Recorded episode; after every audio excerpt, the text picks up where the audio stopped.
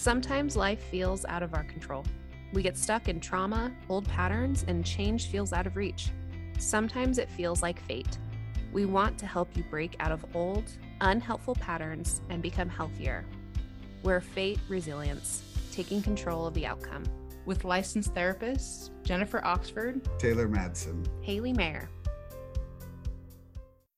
So today we're going to talk about what builds attachment, and we're going to talk about the PACE acronym, which stands for playfulness, acceptance, curiosity, and empathy. There will be a quiz later. No, there won't. Yeah, right.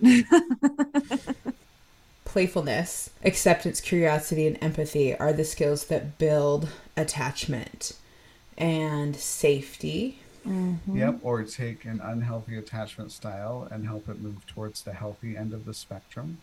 If we can't have fun, we can't have a healthy attachment style. Oh, I can hear myself now.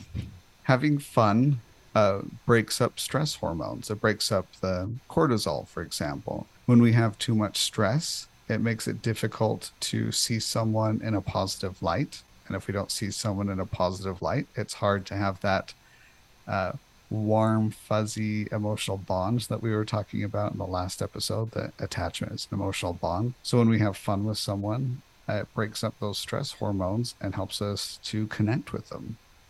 That's why we have dates. Hypothetically, I wouldn't know. It is a reason that I still date my spouse, as we do go and we work on having fun, and that absolutely continues to build it. It's interesting because people think fun can mean a lot of different things for different people. Fun can be common interests, right? It can be shared humor. It can be the facial expressions of smiling and laughing. So some things people talk about fun, they're like into games or they're into recreational type things. Absolutely, doing something together is bonding. Having shared experiences is a type of play. I'm deeply passionate about laying down in a dimly lit or dark room, but you know, to each their own. That's as fun. And but then even there, for you, play is common interest. Right. We'll talk about this down the road in more depth when we talk about marriage and dating relationships. We call them positive third things, which is a really clinical sounding term. But essentially, if two people are doing something that they both enjoy, not that I'm doing this because my partner enjoys it, or she's doing it, he's doing it because I enjoy it, then our brain is going to give the other person credit just for being there. And so two people can hate their guts, go jet skiing, because it's hard to find someone that frowns on a jet ski, like, oh, this is terrible. Jet skis are fun. And I've never been on a jet ski. I don't. You're by the ocean now. Go try it. I will put that on my playlist. And then on vacation. You could do that on vacation. Yeah. And then come back and report. And then if you frowned, then we'll have to get you assessed. And because our brain will just kind of assess everything around. That's why fear. Go ahead and laugh, Jen. I'm just trying not to laugh too loud. If I do it with my husband, I'm sure it will increase our positive attachment because he really enjoys that. And is he really into engines? Mm-hmm. Yeah, like we went, what was it? We went on a 4x4 a couple months ago. And I hadn't been before, but he had. But I had a really good time. And watching him have a good time made it more fun for me. So I like what you're saying, because I completely see that. Even things you've never done before, just seeing the joy on someone else's face can really be enjoyable. Mm-hmm. Right. That's why panic attacks lead to agoraphobia, the fear of going outside, because it's such an intense experience that our brain just kind of puts a blanket statement that everything in this experience must be bad. And so the opposite can be true. A really positive experience will give everyone and everything around a positive connotation, a little bit of a positive one. Mm-hmm. And so if we have two people that are in such a negative state in the relationship that they can't communicate, that's okay. Go eat ice cream, go watch a movie, something that doesn't require communication, that heck is even better if you don't talk, like don't talk during a movie. You're going to interrupt my experience watching Black Panther. Please don't talk. And then your brain, like if you both enjoy ice cream, you both enjoy watching a movie or something, then the same kind of movie, then you both will get moving towards enjoying each other. Playfulness also builds memories, right? So when you are going through stress together, you can have shared memories. We have shared like commentary where we can play off of something and remember. Inside jokes are something they can be part of play that we experience. So I think it's really important to recognize play can be varied, but it is required for all healthy attachment.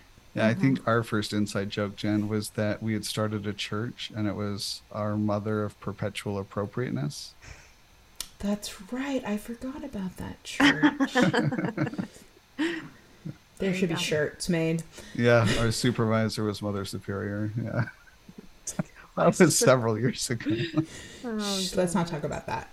Because then it won't be an inside joke anymore. Oh, now it's an outside joke. So the three people listening to this, don't spoil the inside joke. Yeah.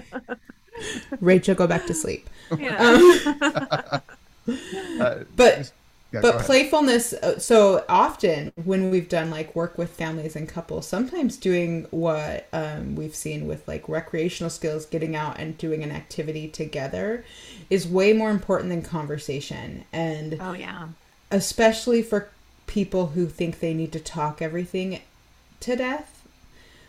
Before you talk it to death, go do something fun, mm-hmm. because you may find there's less to say once you've had some positive, playful interaction. I'd say this goes especially for mothers and children, fathers and children, just parents and children as well. I think that's the same exact principle as what we're talking about, because in the end, it's just that idea of like, we so want to intellectualize all of the issue going on between ourselves and whomever our relationship is that we're forming an attachment with. And in the end, it's really more just about the shared experience, right? It's the shared thing of that. I've had parents where I'll literally be like, I'll put crayons in front of the parent and the child.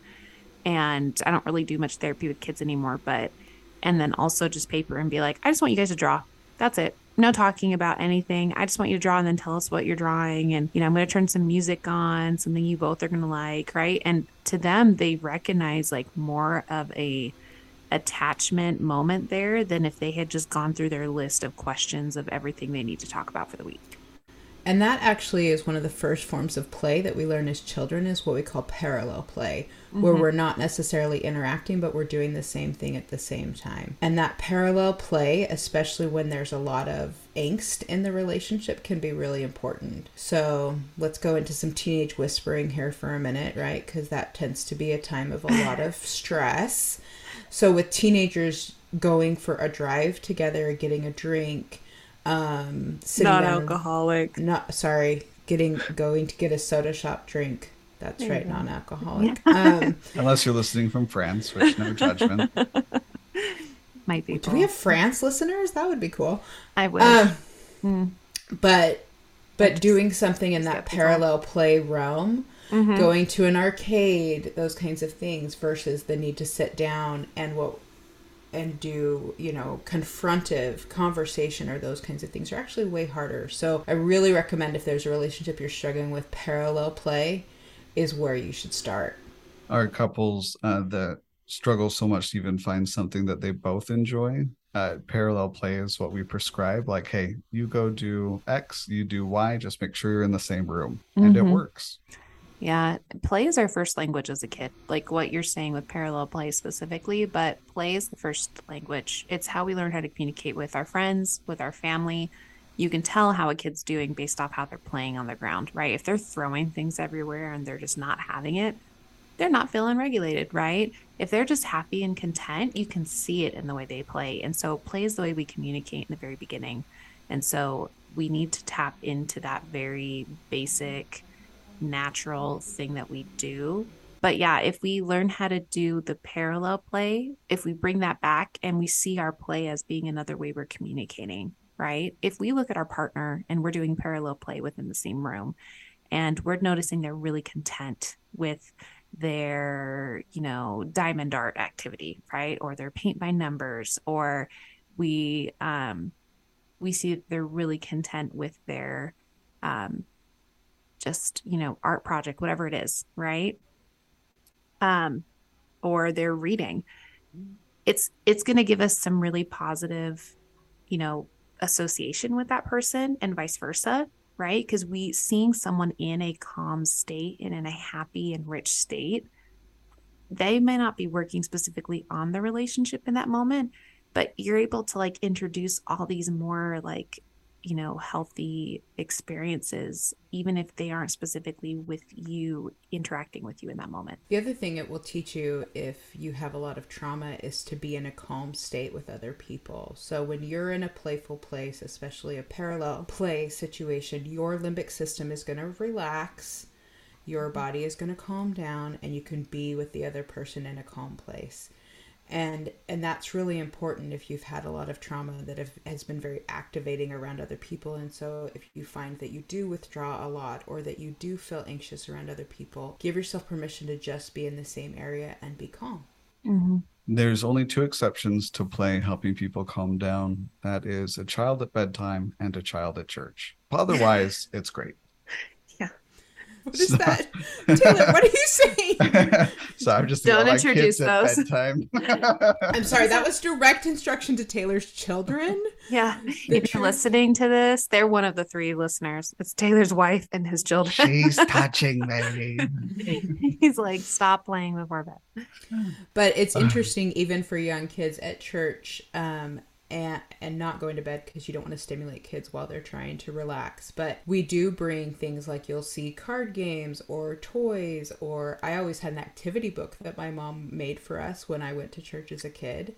And so that parallel play, because I'm not going to process auditory, she did bring something to keep my attention and teach me that I could enjoy that process, versus if I was expected to sit on a pew and not move for, let's say, 60 minutes. Most kids have an attention span of 5 minutes, and so that's not going to work out, and it's going to end up in maybe what we call a power struggle, which we'll save for another episode. One of my friends who's also a therapist, we worked together at a couple different places. And this is actually true for you, Jen. If you were coloring during a meeting, you did great. This other friend would crochet with her fingers and have like a whole scarf done by the end of the meeting. And as long as she was crocheting, like her focus was very on point. And if she didn't have anything to do with her hands, I was like, hey, friend, back up. Come back. Yeah.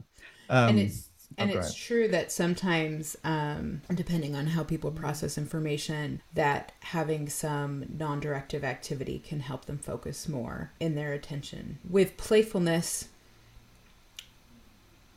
I'm just thinking, you guys, we're going to end up in like separate podcasts for each thing at this point. We've got a lot with pay. We could do that. Yeah. Okay. Yeah. So with playfulness too, one of the things that you want to do is take breaks. So when we have a routine, say Monday through Friday, we go to school and work. Saturdays, we do chores. Sundays, we, maybe we do shopping or church or whatever you do. Having some things like a vacation, and that can be a staycation or even an activity where we go to a local park. That type of thing that breaks up monotony is another way that we can introduce play.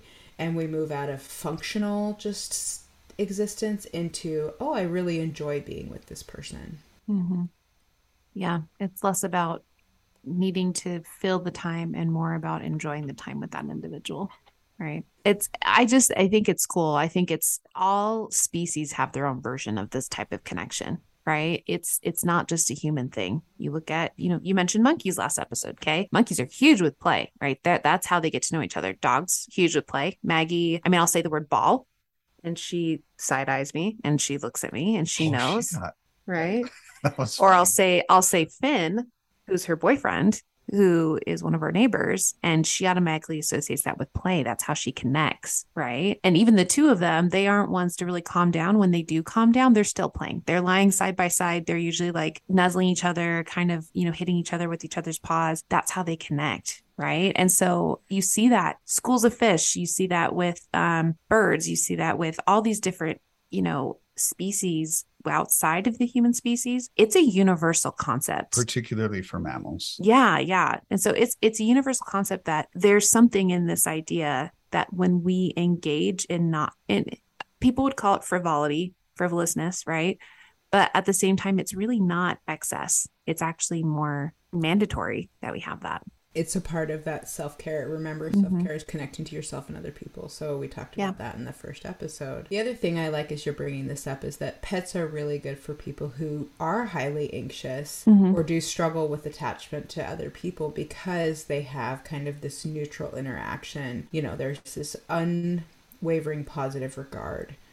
And so you'll see a lot of people will say, I don't really like people, but I like pets. Well, that's because you're working on feeling safe, loved, cared about, and getting those emotional needs filled without risk. Mm-hmm. There is more risk to interacting with humans than there is to pets. Mm-hmm. So I just want to say that, because a lot of people will say, I'm not really a people person. I'm like a dog or a cat person. Well, that's okay. But that's a good sign of you need to practice some playfulness with humans too. If you avoid all humans, you actually teach yourself not to be able to interact with them. Well, speaking of risk, going back to doing something that you both enjoy or parallel play. If one person in the relationship is competitive, do not do anything in which points are kept. No sports, no games, no racing. Otherwise, we'll have the opposite effect that we're looking for. You'll build negative sentiment instead of positive sentiment. Yeah. Boy puppies know that really well. And so they'll let girl puppies win. It's really cute to watch. I was going to say, Maggie's boyfriend, he lets her win all the time. Both my puppies are male and they do not let each other win. Well, because they're both male. That's if one of them was podcast, you guys. Well, think about Tucker, not Tucker. Yeah. Tucker. The older, yeah. Yeah. He would let Maggie win when she was over. Right. He does let girl dogs win. Baxter, I don't know. He hasn't been around as many girl dogs. So. But yeah. So that is very interesting. Yeah. That's kind of their preservation tactic. But I think it is very interesting to kind of see how it all relates with it. And also me, like, I do have anxiety. I'm pretty open about it with my clients, with everyone. You know, it's obviously not something that is detrimental in my work. I know how to manage it. I know what it looks like, but you know, I've accepted it. You know, with Maggie, one of the reasons that I got her, first of all, was to kind of help with working with clients in the offices and things like that, because that's what she does. But also just, you know, to have her around, right? Because she's great. So she'll kind of just sit there and she'll make sure that she's known. She's pretty good about reading that, but she also knows when, like, to kind of try to get me to play with her, right? And so for her, she sees that as like, it's usually after she did something she shouldn't, which is always kind of funny. So it's her trying to like rebuild and have healthy relationship. So, yeah. Mm-hmm. So as we wrap up play, one of the things I want to do is give some suggestions to our listeners for things that they could do to start practicing play. We talked about parallel play, but some other things that I often suggest is taking a class you enjoy. This does not include any kind of grad school or degree seeking classes. No. A class you enjoy might be a cooking class or an arts and craft class or some kind of sporting, you know, learning to shoot a bow or something like that. But taking a class is a way of moving into play with people, building your community, building your social network. So that's a really good option. And we're not saying like a consistent class. We're saying it can be a one-time class just to open up that. Right. I actually have a good friend who's really good at just exploring different things, and she's always looking for kind of what else she could learn and learn that plethora. And then when she finds something she really likes, that she can focus on it. So that's one of the things I suggest. Other things are clubs, right? Book clubs, you know, bunco nights are something I've heard of a lot. People often, you'll see that they'll go to a same place to socialize and watch a sporting event together. Those are all good ways to start enjoying forms of play. I think looking back at things you liked doing too when you were younger can be really helpful. So for me, when I was trying to get back into learning how to self-care and learning how to form healthy attachment with myself and those around me, I remember I loved reading. I'm very much like, I love reading. Grad school kind of ruined it for me a little bit because you had to do all this mandatory reading and it always wasn't the most interesting of things. I loved reading. And so I started doing that. And then I would talk to friends about books and things like that. You know, play can also be it's just so many different options available with it. And so I think one of the big things is just being aware that you can look into a lot of different areas and there is no right or wrong area. So go find something fun to do. Thank you for listening to our podcast. You can find us on Apple Podcasts and Spotify. Please feel free to rate, subscribe, and review. And if you want to find us on social media, we're on Instagram and Facebook at Fate Resilience. We would love to hear from you.